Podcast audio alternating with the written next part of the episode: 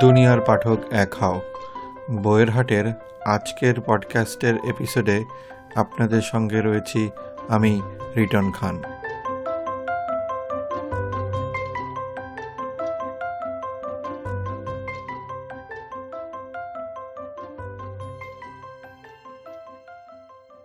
আজকে আমরা কথা বলব যার পরিচয় বইয়ের হাটের সদস্যদের নতুন করে দেওয়ার কিছু নাই, সৌরভ ভট্টাচার্য। এবং কথা বলার একটু বিশেষ উদ্দেশ্য আছে। উদ্দেশ্য হচ্ছে তার প্রথম বই ঘড়ির দাগ অভিযান পাবলিশার থেকে প্রকাশিত হয়েছে। বইটি সম্পর্কে আমি ব্যক্তিগতভাবে তেমন কিছুই জানি না। আমি মোটামুটি সৌরভের লেখা পড়েছি ফেসবুকে। বইয়ের হাটের শুরু থেকেই তার লেখা পড়তাম ব্লগে, তারপরে ব্যক্তিগত পরিচয়। তো যাই হোক সৌরভদা কেমন আছেন? এই তো চলছে। একটু শরীরটা খারাপ বাকি মোটামুটি ঠিকঠাকই চলছে। আচ্ছা এবার কয়েকটা প্রশ্নের মধ্যে চলে যায় সেটা হচ্ছে যে এই ঘড়ির দাগ এই ঘড়ির দাগ বইতে কি নিয়ে? কি বিষয়? ঘড়ির দাগ হচ্ছে ওই আমার আগে লেখা কিছু ছোট ছোট অনুগল্পের একটা কালেকশন বলা যেতে পারে। আচ্ছা এটা গল্পের বই। সবকটাই ছোট গল্প। গল্পের বই হ্যাঁ হ্যাঁ আচ্ছা, হ্যাঁ, হ্যাঁ। অনুগল্প যেটাকে বলা হচ্ছে ওইটারই একটা কালেকশন আচ্ছা প্রবন্ধ টবন্ধ তেমন কিছু না তাই তো? না আচ্ছা। প্রবন্ধ সংগ্রহ এটা নয়। আচ্ছা। হ্যাঁ হ্যাঁ। না না আপনার আপনার গল্পের তো শুধুমাত্র গল্প না গল্পের মধ্যে একটা মেসেজ থাকে এরকম কি আহ, সেরকম কিছু? না অ্যাকচুয়ালি এই সংগ্রহটা করা হয়েছে ঠিক আমি করিনি। বন্ধু বান্ধবরাই মিলে করেছে। ওটা উম, ওদের যে যে গল্পগুলো মনে হয়েছে একটা জায়গায় রাখা উচিত বলে ওদের মনে হয়েছে আর কি সেটাই ওরা রেখেছে আসলে। ওর কোনো মেসেজ সেরকম কিছু নেই। একটা কথা যেটা বলা হ্যাঁ বলা যেতে পারে সেটা হলো গল্পগুলো তো কোনো না কোনো একটা উম, চরিত্র দেখা বা যেরকম আমি লিখেছিলাম এক সময় যেরকম চোখে বালি পড়ে এরকম কিছু কিছু মানুষ পড়ে যায় তাদেরকে নিয়ে ছোট ছোট করে লেখা, সেইটাই বলা যেতে পারে। সেই চরিত্রগুলোই যা কিছু আর কি। আচ্ছা ব্যক্তিগতভাবে আমি যতটুকু জানি সেটা হচ্ছে যে আপনি মূলত পড়াশোনার সাথে জড়িত মানে স্টুডেন্ট পড়ান আর কি। আচ্ছা এর মাঝখানে লেখার সুযোগ পান কখন? আহ, লেখাটা সেরকম ভাবে আলাদা করে সময় করে বার করে লিখি বললে ভুল হবে। ওই পড়াতে পড়াতেই হয়। মানে ধরুন কিছুটা লেখা হলো, তারপরে কাজটা সামনে নেওয়া গেল, আবার বাকিটা লেখা হলো। অ্যাকচুয়ালি লেখাটা তো ভিতরে চলতেই থাকে। এবারে যখন মনে হয় যেন ওটাকে এবারে লিখে ফেলা দরকার, তখন ওই বাইরের কাজটা খুব বেশি সময় লাগে না। ওই ভিতরে ভিতরে চলতেই থাকে আর কি। সব কাজের মাঝখানে মাঝখানেই। আমি যতটুকু মানে আমার ব্যক্তিগত বিশ্বাস হচ্ছে যে রেসিপি জানলেই যেমন ভালো রান্না করা যায় না, ভালো রান্নার জন্য চাই সেই রান্নার প্রতি যত্ন, তেমনি ভালো লেখার জন্য দরকার হচ্ছে পড়া। এই পড়ার সময় কখন পান? আপনি কীভাবে পড়েন? একদম। আসলে পড়া পড়া ছাড়া আমি থাকি না। মানে এটা বলাটা খুব মানে বাড়াবাড়ি যদিও মানে আমি যখন মাঝখানে চোখের অসুবিধা হয়েছিল তো তখন ডাক্তারের সঙ্গে যখন কথা হচ্ছিল, তো ওনাকেও সেই কথাটা আমি বলছিলাম যে অ্যাকচুয়ালি সারাটা দিনই আমার পড়ে নয়তো, পড়িয়ে নয়তো লিখে, এইগুলোই স্পেশালি চলে আর কি পড়াটা সারাক্ষণই চলে। লেখা আর পড়ার মধ্যে যদি মানে রেশিও ধরা যায়, তাহলে হয়তো নিরানব্বই ভাগ পড়া যায়, এক পার্সেন্ট হয়তো লেখায় যায়। পড়াটা সবসময় থাকে। মানে আমি যখন বেড়াতেও যাই বা ধরুন এক দু দিনের জন্য যদি কোথাও যাই, বই সঙ্গে না থাকলে আমার খুব ইনসিকিওর লাগে। তো পড়াটা কন্টিনিউয়াস চলে। এমনকি যেটা শৌচালয় বলে, সেখানেও আমার বইটা যায় সঙ্গে আর কি। সুন্দর সুন্দর। আপনি একটা খুব ইন্টারেস্টিং কথা মনে করে দিলেন। সেটা হচ্ছে যে, আমাদের বাসায় যখনই কোনো বন্ধু বান্ধব বেড়াতে আসে, তারা দেখে যে বাথরুমের যেই কমোডের উপরে যে একটা ছোট দানি থাকে সেখানেও কিছু কিছু বই পাওয়া হ্যাঁ যায়। হ্যাঁ হ্যাঁ সেখানে কিছু বই বই পাওয়া যায়। ঠিক ঠিক ঠিক ঠিক। এটা মনে হয় যারা মোটামুটি বই টই পড়ে তাদের সকলের বাসারই একই অবস্থা।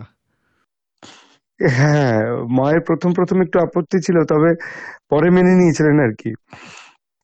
এ তো মহাত্মা গান্ধীর তো একটা লাইব্রেরি ছিল বাথরুমের মধ্যে। মানে মানে যেটাকে আমরা শৌচাগার বলছি বা শৌচালয় ওনার একটা বড় লাইব্রেরি ছিল এবং অনেক ভালো ভালো বই উনি বলেছেন আমি ওখানেই পড়ে ফেলেছি। না যেমন যারা আসলে যারা বই পড়তে পছন্দ করে তাদের স্থান কাল কোনো বিষয় না। তারা যেখানে সুযোগ পাবেন সেখানেই বই পড়বেন তাই না? সেটি হচ্ছে আসল কথা। একদম একদমই তাই একদমই তাই। আচ্ছা দিনের কখন কোন সময়টা? আমি যেমন দিনে ভোরে বই পড়তে পছন্দ করি আপনার এরকম কোন স্পেসিফিক টাইম আছে যে সকালে অথবা বিকেলে দুপুরে রাতে? হ্যাঁ দুটো সময় আমার খুব প্রিয়। পড়ার একটা হচ্ছে দুপুরবেলা আর একটা হচ্ছে রাত্রিবেলার থেকে। যত রাত্রি বাড়ে আমি দেখেছি কবিতার প্রতি আকর্ষণটা বেশি হয়। শুতে যাওয়ার আগে বা শেষ কর- করছি যখন সারাটা দিনে, সব কাজ শেষ হয়ে গেছে, তখন একটা কবিতার উপর তৃষ্ণা জন্মায় আর কি, বলা যেতে পারে। আচ্ছা তাহলে আপনি এই কিপ আপ করেন কীভাবে? এই যে এই যে রাতে যে পড়েন, রাতে পড়লে পরের দিন সকালে সেটা কি মনে থাকে? এটা কি এমন হয় না যে ঘুমের ঘরে পড়ে ফেললেন, ভুলে গেলেন?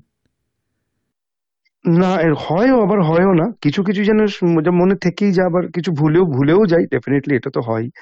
সব যে মনে থাকে তা তো নয়। কিন্তু ওই পড়ার মধ্যে যে একটা আনন্দ থাকে ওটা রাত্রিরে শোয়ার সময় লাগেই আর কি। বিশেষ করে কবিতাটা লাগে রাত্রিবেলা শুতে যাওয়ার আগে। হ্যাঁ আমি আপনি বলছিলেন যে দিনের দুটোর সময় আপনার প্রিয় একটা তো হ্যাঁ শুনলাম আরেকটা হচ্ছে দুপুর বেলায় দুপুর হ্যাঁ দুপুর বেলাটা আমার স্পেশালি ভালো লাগে প্রবন্ধ পড়তে। আহ প্রবন্ধগুলো বা যেগুলো একটু উম গভীর চিন্তার ব্যাপার বা যেগুলো নিয়ে আমাকে ভাবতে হবে। যেমন স্পিনোজার এথিক্স বুঝতে আমার সাত বছর সময় লেগেছে, প্রায় প্রায় সাত বছর। ওইটুকু একটা বই। কিন্তু ওটার সঙ্গে যে কতগুলো দুপুর কেটেছে সেটা মানে আমি বলেও বোঝাতে পারব না। ধরুন ছাদে আমার একটা খুব মানে খুব চূড়ান্ত বিলাসিতা আমি বলি যেটাকে শীতকালে দুপুরে ছাদে বই পড়া।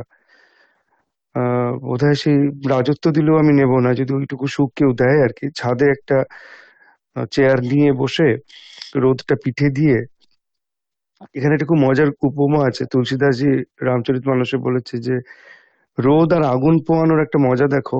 আগুনটা পোয়াতে হয় সামনের দিক ফিরে আর রোদটা পোয়াতে হয় পিছন দিক ফিরে। আচ্ছা চমৎকার। কথাটা বেশ চমৎকার। আমি খুব মজা আম- লেগেছিল। আমি নিজেভাবে চিন্তা করিনি যে আসলে তো দুটো গরম দুভাবে পোহানো যায়। না ইন্টারেস্টিং হ্যাঁ আমার এই রামচরিত মানস পড়তে পড়তে এই জায়গাটা আমার খুব মজা লেগেছিল যে সত্যি তো তাই। তো ওই পিঠে রোদটা এসে পড়বে আর একটা বই হাতে থাকবে এটা আর সেটা যদি আমার খুব প্রিয় সাবজেক্ট দর্শনমূলক বই আর কি ওরকম যদি কিছু প্রবন্ধ পাই তো সেটা একটা বিশাল ব্যাপার আর কি। বই আমি মূলত আমার সকল প্রশ্নই থাকবে হচ্ছে বই পড়া রিলেটেড বিকজ আমাদের অবশ্যই অবশ্যই। বই নিয়ে আমাদের কারবার আর কি এই জন্য। তো একদম একদম। বাংলা বই বাদে যেহেতু ভারতে তো এখন ভাষা অনেকগুলো অনেকেই আমার অনেক বন্ধু বান্ধব আছে তারা হিন্দিটাও ভালো জানেন বাংলাটাও ভালো জানেন ইংরেজিটাও ভালো জানেন। তো বাংলা বাদে আর কোন ভাষার বই আহ, আপনি পড়তে পছন্দ করেন? অবশ্যই ইংরেজি আর কিছু কিছু হিন্দি। তার মানে আপনি হিন্দি পড়তে মানে ভাষা যদি হ্যাঁ আমি হিন্দি পড়তে পারি। অ্যাকচুয়ালি হিন্দি পড়ার আমার আগ্রহ জন্মেছিল কবিরের জন্য। মানে কবির কিছু কিছু ট্রান্সলেশন পড়ে তখন আমি ওই উচ্চ মাধ্যমিক দেবো এত ভালো লেগেছিল। তখন অল্প অল্প করে হিন্দিটা শিখতে শুরু করি। তো কবিরের জন্য তারপরে তুলসীদাসজির বললাম যেটা রামচরিত মানস বা ওনার অনেকগুলো লেখা রয়েছে। বিজক কবিরের যেমন তারপরে তুলসীদাসজির একটা দোহা বলি আছে তারপরে বিনয় পত্রিকা আছে। এত অপূর্ব কবিতা মানে যদি কবিতা হিসেবে দেখা যায় এত অসামান্য সব লেখা আহ, ওই মাধুর্যটা জন্যই আর কি আরও বেশি করে পড়তে চাওয়া আর কি। চমৎকার। তাহলে আর ইংরেজি? ইংরেজিতে কার লেখা? ইংরেজিটা তো ইংলিশে মানে ওইটা একটা আমি যেটা আমার বন্ধু বান্ধবদেরকেও বলি মানে ওটা একটা বিরাট বড় সুযোগ হয়ে যাওয়া আর কি ইংরেজিটা পড়তে পারা ধরুন কার লেখা বলতে গেলে মুশকিল মানে ইংরেজি ভাষায় তো সব পৃথিবীর সব ভাষার বই পড়ে ফেলা যায় মানে যে সমস্ত অন্যান্য ভাষায় লেখা হচ্ছে যেমন এখন এই মুহূর্তে পড়ছিলাম আপনার কনফেশন আপনার এর লিও টলস্টয়ের আচ্ছা। একটা মানুষ আহ, অ্যানা ক্যারিনেনা লেখা হয়ে গেছে এও লেখা হয়ে গেছে ওয়ার অ্যান্ড পিসও তখন সে বলছে, বেশ, হয়তো আমি অনেক বড় লেখক হব। আমার স্ত্রী আছে, আমার ভরা সংসার, আমি খুবই ভালো আছি, সে সব দিক থেকে দেখতে গেলে। কিন্তু তবু সবকিছু শেষে আমার মনে হয়, এই জীবনটার অর্থ কি? জীবনটার মানে কি? আমি প্রশ্নটার উত্তর খুঁজতে খুঁজতে আমি শেষ হয়ে যাচ্ছি। আমার বইগুলো যদি অমরও হয়, তাতেই বা কি হবে? এই যে লিখছেন, এটা একটা অসামান্য। তো যেটা আপনি বলছিলেন ইংরেজিতে, এরকম বলা খুব খুবই কঠিন ব্যাপার। মার্কেজ তো রয়েছে মার্কেজের বোধহয় ওনার বাজারের লিস্টটা পেলেও আমি কালেকশন করে রাখি এরকম আর কি আপনি একটা মার্কেজের বই শেষ বইটা দিয়েছিলেন মনে আছে। আমি মানে খুব উত্তেজিত হয়ে পড়েছিলাম বইটা বেরিয়ে গেছে। দেখে ওনার ওই যেটা নিউজ পেপারের আর্টিকেলসগুলো নিয়ে যেটা লাস্ট বেরোলো। হ্যাঁ নামটা এই মুহূর্তে আমার মনে আসছে না। আচ্ছা আমি হ্যাঁ। এই এই হ্যাঁ, একটা বড় মতন নাম একটা আচ্ছা আচ্ছা ঠিক আছে। আর হ্যাঁ হ্যাঁ। টলস্টয়ের কথা যেটা বললেন টলস্টয় তো যখন কনফেশন লেখেন তখন তো ওনার পঞ্চাশ বছরও হয়নি বা প্রায় পঞ্চাশ ছুঁই ছুঁই করছে। এর মধ্যে যে হ্যাঁ দুটা হ্যাঁ। বিশাল সাইজের হ্যাঁ। উপন্যাস লিখে তারপরে ওনার যে উপলব্ধি আমাদের তো মানে এই জন্যই হয়তো সে টলস্টয় কারণ হয়তো তার সেই উপলব্ধি সুকুমার সুকান্ত ভট্টাচার্য এই জন্যই সুকান্ত ভট্টাচার্য বিশ উনিশ বছরেই তার সেই উপলব্ধি তাই না? তা এখন একদম তাই একদম তাই। এগুলো পড়েই আমি আমি এখানে জিনিস যুক্ত করতে চাচ্ছি আপনার কথার সাথে এগুলো পড়েই আসলে আমাদেরকে সেইভাবে আমাদের মূল্যবোধ তৈরি করতে হবে যে আমরাও যারা পড়ছি কেন পড়ছি বা লিখছি কেন লিখছি লেখার উদ্দেশ্য কি? শুধুই কি আনন্দের জন্য নাকি আসলেই আমরা আমাদের লেখার মধ্যে হয়তো আমি যা ভাবি আমি যা মনে করি সেটা আরও দশ জনের মধ্যে ছড়িয়ে যাক? সেই চিন্তা করি। আচ্ছা এর আগে একদিন আপনার সাথে কথা হচ্ছিল তখন আপনি মার্কেস নিয়ে অনেক সুন্দর সুন্দর কথা বললেন। তো এই মার্কেস প্রসঙ্গে আসে হ্যাঁ। মার্কেসের পড়া আপনার শুরু কখন থেকে? মানে স্কুলের কোন পর্যায়ে বা কবে প্রথম মার্কেস পড়লেন? মার্কেসটা আমি পড়ি অনেকটা পরে। প্রথম কথা মার্কে মার্কেসের যখন এই নিঃসঙ্গতা শতবর্ষ, যখন প্রথমটা আমি হাতে পাই, ইংরেজিতেই পড়তে থাকি, প্রথমে আমি কিছুই বুঝতে পারছিলাম না এবং আমি অনেক ভুলভাল ধারণা হয়েছিল যে হয়তো আমি মানে অনেক জায়গায় কি সব লেখা থাকে ওভার রেটেড ইত্যাদি ইত্যাদি। কিন্তু হঠাৎ করে একদিন যখন স্ট্রাইক করল তখন আমি কলেজেই পড়ি বোধ হয় কি তারপরে হবে। তো ধীরে ধীরে কি হতে শুরু করল যে, ওনার ভাষার আমি ওনার যে বাঁধুনি, সব বাক্য গঠনের যে বাঁধুনি, না, ওটার একটা অদ্ভুত রকম প্রেমে পড়তে শুরু করলাম। মানে উনি কি লিখছেন তার থেকে, কীভাবে লিখছেনটা, আমাকে এত ঘোর ঘোর তৈরি করল একটা। সেটার পরে একটার পর একটা ওনার বই পড়তে শুরু করলাম টানা। তারপরে, অনেক পরে যখন ফেসবুকে আসলাম, আবার যখন বইগুলোকে খুঁজে পেতে পড়তে শুরু করেছি, তখন ওগুলো রিভিউ লিখেছিলাম পরপর। ঠিক রিভিউ বলা যায় না, আমার ভালো লাগাটাই জানিয়েছিলাম। তো সেটাই আর কি মানে মার্কেজের বিশেষত্বটাই হচ্ছে ওনার লেখার ধরনটা বা আরও কীভাবে বলব আমি জানি না। ধরুন একটা অসামান্য সংবেদনশীল মন হলে যেটা হয় যে, একটা গ্রামের একটা চোরের গল্প আছে না, সে চুরি করতে এসেছিল, তাকে গুলি করে দেওয়া হয়েছিল। তো দরজায় একটা ফুটো হয়ে গিয়েছিল। ওনার ওই রাস্তা দিয়ে যেতে গেলেই ওই ফুটোটা দেখলেই দরজার কাছে ওনার একটা মনে কষ্ট হতো কোথাও। সেটা নিয়ে পরবর্তীকালে একটা গল্পও লেখেন উনি। যখন সেই চোরের মা আর তার বোন সেই কবরস্থানে ফুল দিতে আসে, তখন সেই গ্রামের উন্নাসিকতা একটা গ্রীষ্মের দুপুরে কোনো রকমে তাচ্ছিল্য করে দরজাটা খুলে দিয়ে দেখিয়ে দেওয়া যে হ্যাঁ ওইখানে আছে, কবরস্থান, চলে যাও। এবং তারা ওই রকম ভাবে উদাসীনতা, উপেক্ষা নিয়েই আবার ফেরার ট্রেনে উঠে আসার। যে কি মর্মান্তিক বর্ণনা! সেটা মানে এক হ্যাঁ মানে সেটাই আর কি মানে এরকম ভাবে আস্তে আস্তে মার্কেস ঢুকতে শুরু করে আর কি ভিতরে। আচ্ছা মার্কেজের তো ফিকশনের বাদে মার্কেজ যথেষ্ট নন ফিকশন লিখেছে। উনি তো একসময় পত্রিকায় কাজ করতেন সাংবাদিকতা করতেন।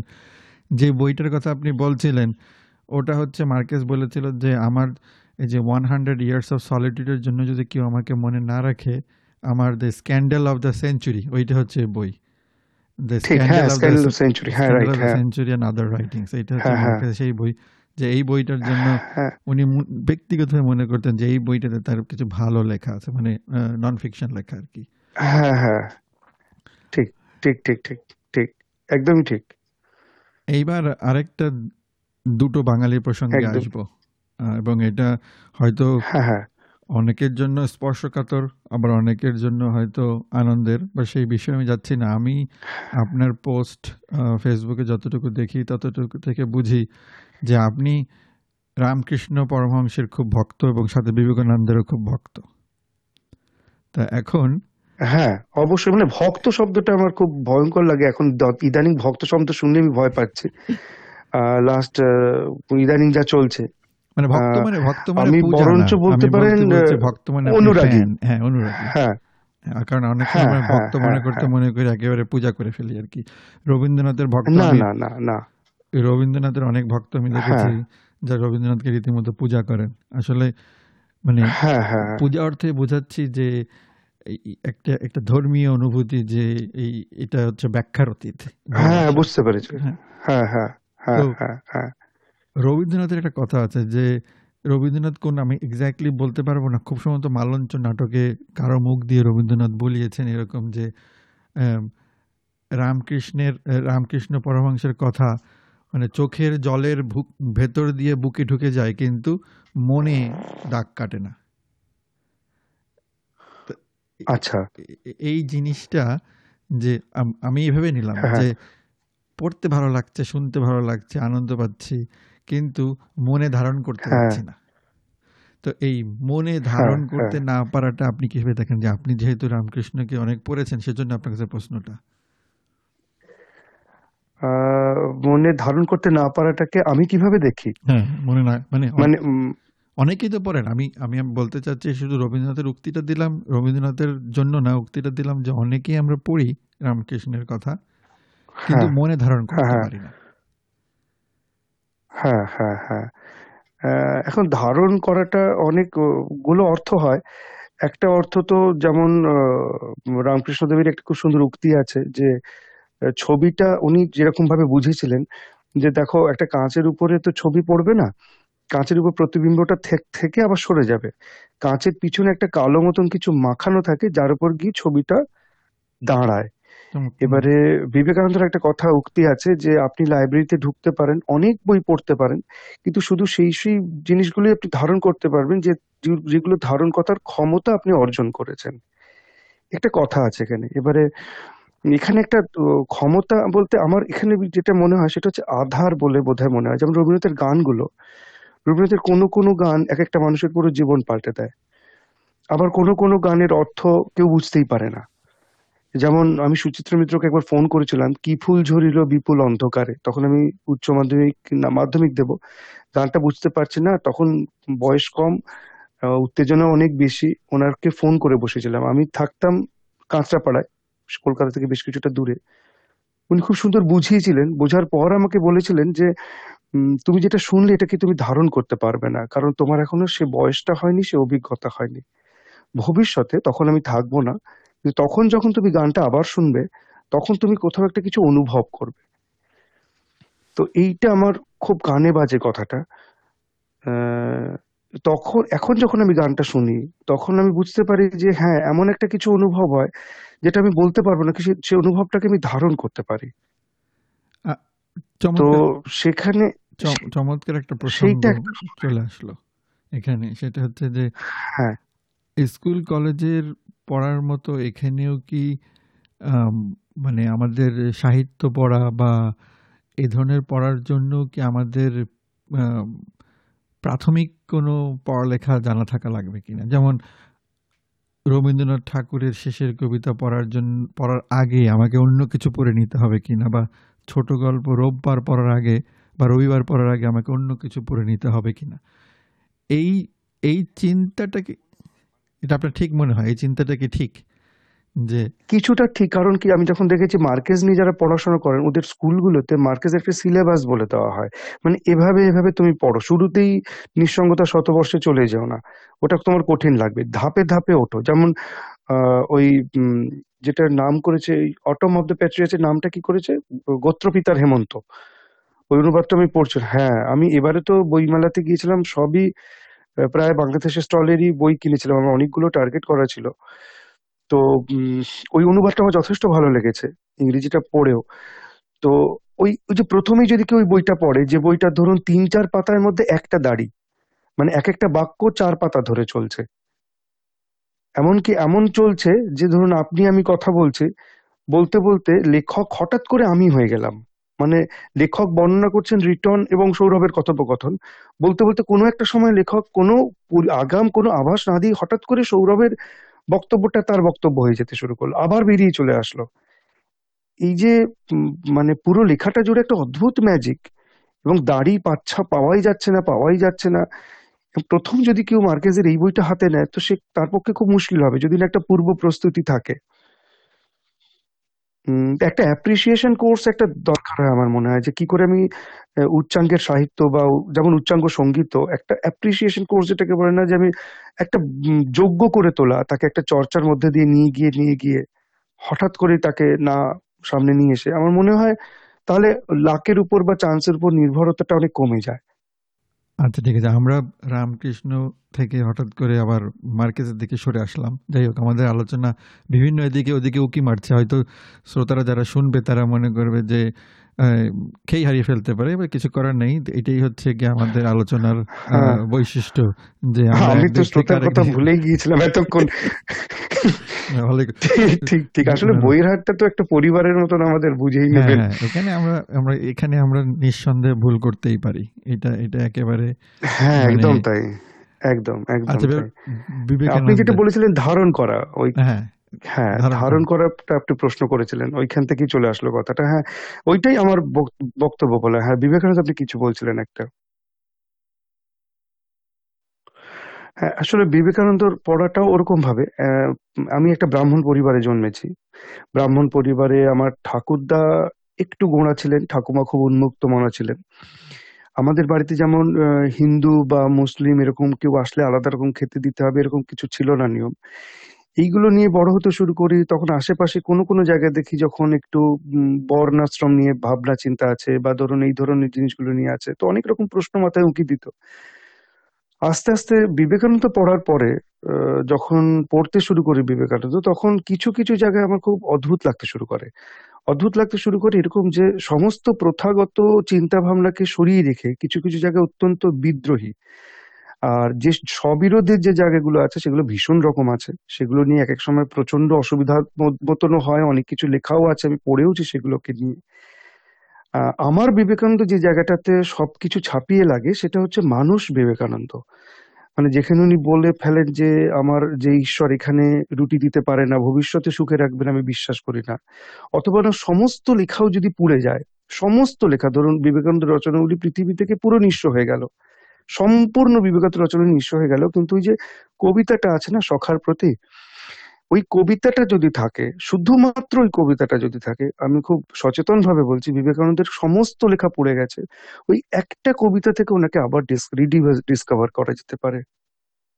যেখানে শেষ লাইনটা হচ্ছে, বহুরূপে সম্মুখে তোমার ছাড়ি কোথা খুঁজিছ ঈশ্বর? ওখানে যে ওনার যে ফিলোসফিটা যে দেখো, পুত্রতরে মায় দেয় প্রাণ, দস্যু হরে প্রেমের প্রেরণ।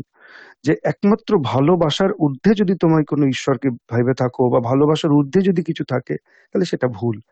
ভালোবাসাটাই হলো একমাত্র কথা।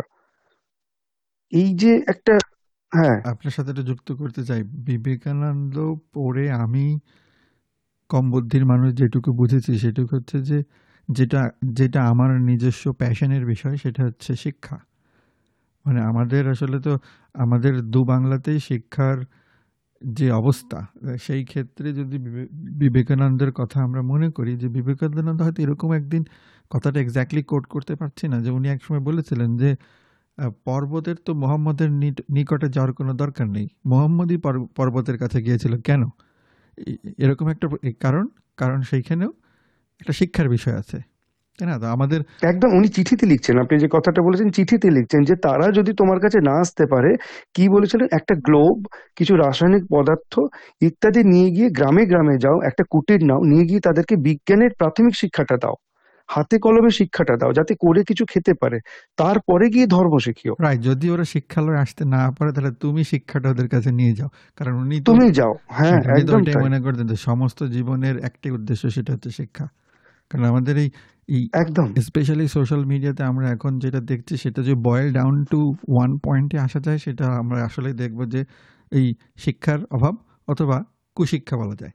যে আসলে আমরা শিখছি হ্যাঁ হ্যাঁ হ্যাঁ। কিন্তু বুঝছি না কিছুই। আচ্ছা আজকে আমরা অনেকক্ষণ কথা বললাম প্রায় আম, আরও অনেক কিছু আপনার সাথে জানার থাকবে। আপনাকে হয়তো আগামী আমাদের অন্যান্য পডকাস্টে আবার আপনাকে এরকম করে বিরক্ত করব। আপনি আশা করি না কিছু বিরক্ত না। আপনার সঙ্গে রিটার্ন না না না রিটার্ন আপনার সঙ্গে কথা বলে একটা সবচেয়ে সুবিধা হয় কি বলুন তো? সবচেয়ে সুবিধা যেমন ধরুন আপনি তাজমহল দেখতে গেছেন আগ্রায়। এবার আপনার সঙ্গে অনেক বন্ধু বান্ধব আছে যারা অনেক কিছু দেখবে সবশেষে তাজমহল দেখতে যাবে। এবার আপনি অন্যান্য জায়গাগুলো দেখতে দেখতে অপেক্ষা করছেন কখন তাজমহলে গিয়ে পৌঁছবেন? তো আমার কি হয় আমি যখন অন্যান্য লোকের সঙ্গে কথা বলি তখন এই প্রসঙ্গ ওই প্রসঙ্গ ছেড়ে কখন বইয়ের প্রসঙ্গ আসবে অপেক্ষা করতে হয়। আর আপনার ক্ষেত্রে সুবিধা হলো আমার শুরু থেকে শেষ অব্দি বইয়ের প্রসঙ্গেই কথা বলতে। হয় ফলে আমার তো এটা খুব একটা ভাগ্যের বিষয় যে আপনার সঙ্গে কথা বলতে পারা এবং বইয়ের হাটের সদস্যদের সামনাসামনি কথা বলতে পারা। এজন্য আমার আলাপের মানে কাছের আলাপের মানুষের সংখ্যা খুব কম, যারা, যাদের সাথে যে এই বই নিয়ে বেশি আলাপ করা যায়। আমার ক্ষেত্রে প্রথম কথা আমি যেটা বলব যে বইয়ের হাট যেভাবে কাজ করে চলেছে, আমি যে সেই গ্রুপের একটা সদস্য, এটা সত্যি কথা বলতে আমার খুব গর্ববোধ হয়। তার কারণ হচ্ছে সুমন বাবু ধরুন বা যে লেখা, যে বইগুলো উনি সুমনবাবু দেন, আম- আমি নামটাই করছি ওনার। এমন অনেক বই পাওয়া আছে, এখন সবার সব বই হয়তো নাও লাগতে পারে, কিন্তু এমন একটা বই দুষ্প্রাপ্য পাওয়া গেল, যে সেটার জন্য কৃতজ্ঞতা বলে বোঝানো শেষ নেই। এক তো বইয়ের হাটে সবচেয়ে বড় কথা হচ্ছে বইয়ের একটা বিশাল একটা সংগ্রহ বলা যেতে পারে। দ্বিতীয় কথা হচ্ছে যে, বই পড়ার কন্টিনিউয়াস একটা উদ্দীপনা বা একটা ইন্সপিরেশন করা, সবাইকে বারবার বইমুখী করা, বইমুখী, এটা খুব দরকার এখন। আরেকটা কথা হচ্ছে, বারবার বিভিন্ন আলোচনার একটা সূত্রপাত ঘটানো, সেটা লেখক নিয়ে কখনো হয়, কোনো সাহিত্য নিয়ে হয় বা কোনো একটা বিষয় নিয়ে হয়। এইটা একটা বিরাট বড় জিনিস। আর এই কাজটা করে যাওয়া খুবই দরকার। কারণ একটা জিনিস আমি বারবার বলি আমি বইয়ের বইয়েরহাটের সব সদস্যকে বলছি, অন্ধকারটা চিরস্থায়ী, কিন্তু আলোটা যতক্ষণ জাগিয়ে রাখি, ততক্ষণ অন্ধকারটা কাছে আসে না। এমন কোনো দিন আসবে না যে আমার আলো জ্বালানোর প্রয়োজন হবে না। আলোটা নিভিয়ে দিলেই অন্ধকারটা ঘিরে আসবে। আমার যেটা বক্তব্য, সব সময় এই আলোটা জেলে রাখা দরকার, যে কাজটা বইয়ের হাট করে যাচ্ছে, এবং আপনারা অ্যাডমিনরা তো আমাদের মানে সত্যি আমাদের, আমার মতন বহু মানুষ আছে, বহু কৃতজ্ঞ আপনাদের কাছে। আপনি যে সুন্দর আলো এবং অন্ধকারের যে তুলনাটা দিলেন এটা আসলে চমৎকার একটা উদাহরণ। সুমনের কথা যখন চলে আসলো সেখানে আমি একটু বলি যে ও যে দুষ্প্রাপ্য বইগুলো খুঁজে এনে শুধু দেয় না এবং ওটা এখন কেন পড়া দরকার?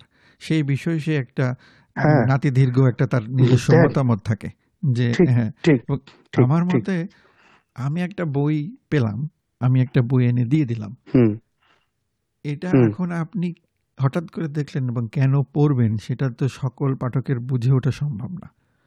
তো এই যে ঠিক। বইয়ের উপস্থাপনাটা মূলত বই হ্যাঁ। বই তো বাজারে পাওয়া যায় বই তো অনলাইনেও পাওয়া যায় হ্যাঁ। ফেসবুকে তো বইয়ের হাট একমাত্র গ্রুপ না বইতে আরও গ্রুপ আছে। ইচ্ছা করলে আপনি গুগলে সার্চ করে অনেক কিছু পেতে পারেন। উদ্দেশ্যটা হচ্ছে প্রেজেন্টেশন আপনাকে আমি বইটা পড়তে দিচ্ছি এবং এই বইটা পড়লে আপনার এই হবে সেই হবে। এখন আপনি চিন্তা করে যে আপনি বইটা পড়বেন কিনা। আর উদ্যোগের এবং উদ্যোগের যে কথাগুলো আপনি বললেন আসলে যে আমাদের সকল উদ্যোগ হয়তো সফল হয় না কিন্তু আমরা উদ্যোগ থামিয়ে দিই না। আমরা একটার পর একটা উদ্যোগে করতে চাই। এবং এবং সেই এবং এবং সেই উদ্যোগের আর একটা নতুন সংযোজন হচ্ছে যে এই বইয়ের হাটের পডকাস্টটা করা। কারণ বইয়ের হাটের পডকাস্টটা করার পেছনে আমি ব্যক্তিগতভাবে অনেকের কাছ থেকে শুনেছি যে চলতি ফিরতি পথে যদি শোনা যায়, যদি বইয়ের সংস্পর্শে থাকা যায়, তাহলে মন্দ কি? হয়তো এইটাও একদিন অসফল হয়ে যাবে, কিন্তু যতদিন না হচ্ছে, ততদিন আমরা এটা চালিয়ে যাওয়ার আশা রাখি। এবং সুযোগ যখন আপনার মতো বন্ধুবান্ধব যখন বা আপনার মধ্যে আরও সদস্যরা যখন এটার সাথে যুক্ত হবেন, আমার মনে হয় ভবিষ্যতে এটাকে একটা একটা ভালো রিসোর্স হিসাবে আমরা কাজে লাগাতে পারব। একটা হয়েছে একটা তো রিটার্ন একটা আন্দোলন তো তৈরি হয়েছে। আন্দোলন বলতে আমি এজিটেশন বলছি না, আন্দোলন মানে একটা ঢেউ বলছি। সেটা তো তৈরি হয়েছে। বহু মানুষ তো যুক্ত হচ্ছেন। আর সফল, অসফলতার প্রশ্নই নেই। কাজটা প্রথম থেকেই সফল, কারণ কাজটা প্রথম থেকেই সাড়া পেয়েছে। সাড়া পাওয়াটাই সফলতা। কিছু তো হওয়ার নেই মানে তাই না? সাড়া পাওয়াটার মতন সফলতার তাই না? এত মানুষের সাড়া পাওয়া। একদম তাই একদম তাই। বই জন্মগতভাবে একটা অজনপ্রিয় বিষয় যেটাকে আমরা জনপ্রিয় করানোর চেষ্টা করছি।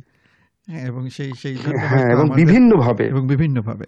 হ্যাঁ এই জন্য আপনি খেয়াল খেয়াল করে দেখবেন অনেক সময় বইয়ের উপস্থাপনা অঙ্গসজ্জা আমরা পরিবর্তন আনি বিভিন্ন ধরনের গ্রাফিক্স ব্যবহার করি ভিডিও ব্যবহার করি যাতে মানুষের হ্যাঁ হ্যাঁ হ্যাঁ এটার উদ্দেশ্য অন্য কিছুই না।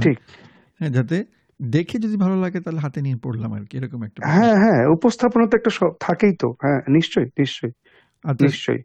আচ্ছা সৌরভ দা তাহলে আজকে এখানে আমরা ইতি টানি আগামীতে আপনার সাথে আবার কথা হবে। নিশ্চয়ই নিশ্চয়ই। আমিও সমস্ত সদস্যদের অনেক অনেক শুভেচ্ছা জানাই। মানে আমার কথা এতক্ষণ ধরে শুনেছেন যারা শেষ অবধি তাদেরকে অসংখ্য ধন্যবাদ। আর রিটার্ন আপনাকে তো কিছু বলার নেই। আপনি খুব প্রাণের মানুষ আমার। এটা আমি লিখিও বলিও। আপনি আমার খুব পছন্দের একজন মানুষ। ঠিক আছে সৌরভ দা আজকে এখানেই থাকি। আবার আগামী ভালো থাকবেন। হবে। হ্যাঁ নিশ্চয়ই। ধন্যবাদ।